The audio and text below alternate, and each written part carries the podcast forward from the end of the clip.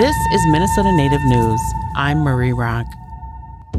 This week on Minnesota Native News, we get a picture from the polls on Election Day in Indian Country. Reporter Melissa Townsend has that story and more. More than 3 million Minnesotans voted in this election. About half of them cast their ballots early with absentee voting, and the other half voted in person on Election Day, November 3rd. Ahead of Election Day, there were widespread concerns about voter intimidation at the polls. So we checked in with a few Native folks near tribal lands to see how it went when they cast their ballots. Marie Rock, who lives near the Leech Lake Reservation and is host of this newscast, voted with her husband and her son at the Cass Lake City Hall. We vote in the primaries. We vote in, you know, the regular elections. It's our big thing. We make sure that we always vote. She had heard the buzz about possible voter intimidation at the polls, but she jokes she wasn't worried. If anybody tries to interfere with me, I'm going to go to jail because I'll fight them. but that didn't happen. I kind of knew it wouldn't. Overall, Rock says it was a pretty sleepy scene. A little northwest of Marie Rock, George Strong, citizen of the Bois Forte Band of Ojibwe, says the same was true for him. Uh, just walked right in, uh, greeted friendly, and uh, just kind of moved along the line. He voted at about 9 a.m. in the morning at his polling place, the Greenwood Township Hall near Tower, Minnesota. He said the only thing out of the ordinary was the weather. It's so beautiful. I mean, it's like, what, 59 degrees? It was just picture perfect fall day. Strong says one of the most important issues for him this election was a return to real civic dialogue.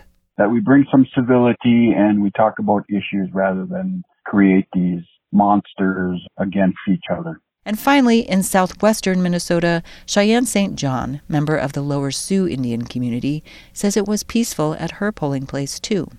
She says there were just a handful of voters at the Redwood Falls fire station. It was really neat because when the other voter got up and left, I noticed that the greeters immediately came into that room and started sanitizing the area where this person was sitting. I thought it was really neat that they were doing things in a safe way. Joe Biden won the vote for U.S. President in Minnesota, but as I'm recording this newscast, the overall winner has not yet been determined. In other news, a story from the Bug-O-Nay-Ge-Shig School on the Leech Lake Reservation. The school serves 220 Native students in northern Minnesota. When they started distance learning last March, Dan McKeon, the school's administrator, says they knew they couldn't do online learning. We knew that that wouldn't work because there were roughly 50% of our households that were without reliable internet connection. Internet access is patchy across rural parts of Minnesota. So last spring, school buses traveled door to door handing out paper learning packets and food to Bug-O-Nay-Ge-Shig families. But McKeon says that didn't work very well. There wasn't much teaching happening, and there certainly wasn't much learning happening. It's just such an extraordinarily difficult way to try to teach, to put together a packet of things and then send it on a bus to get dropped off. It's just no way to do it.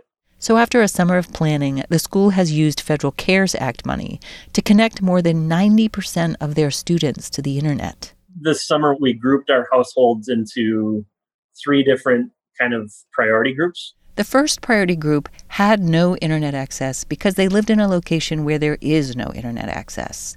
For them, the school bought hotspots and gave families instructions on how to use them. The second priority group were families who didn't have internet but lived in areas where they could get hooked up. For them, the school paid for an internet subscription.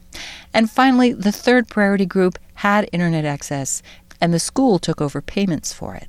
McKeon says now almost all the families at the Bug-O-Nay-Ge-Shig school are connected to the internet. But he says they have a long way to go to engage with all their students in distance learning to me, this process is like casting a net. And right now, the net we're casting is catching, so to speak, maybe 50% of our kids. So now it's like, okay, how do we adjust so that we pull in another 10% and another 10% so that if we have to do this all year, within a couple months, we're engaging 90% of our kids rather than 50% of our kids. Dan McKeon, Bug-O-Nay-Ge-Shig School Administrator, says it's a work in progress. For Minnesota Native News, I'm Melissa Townsend.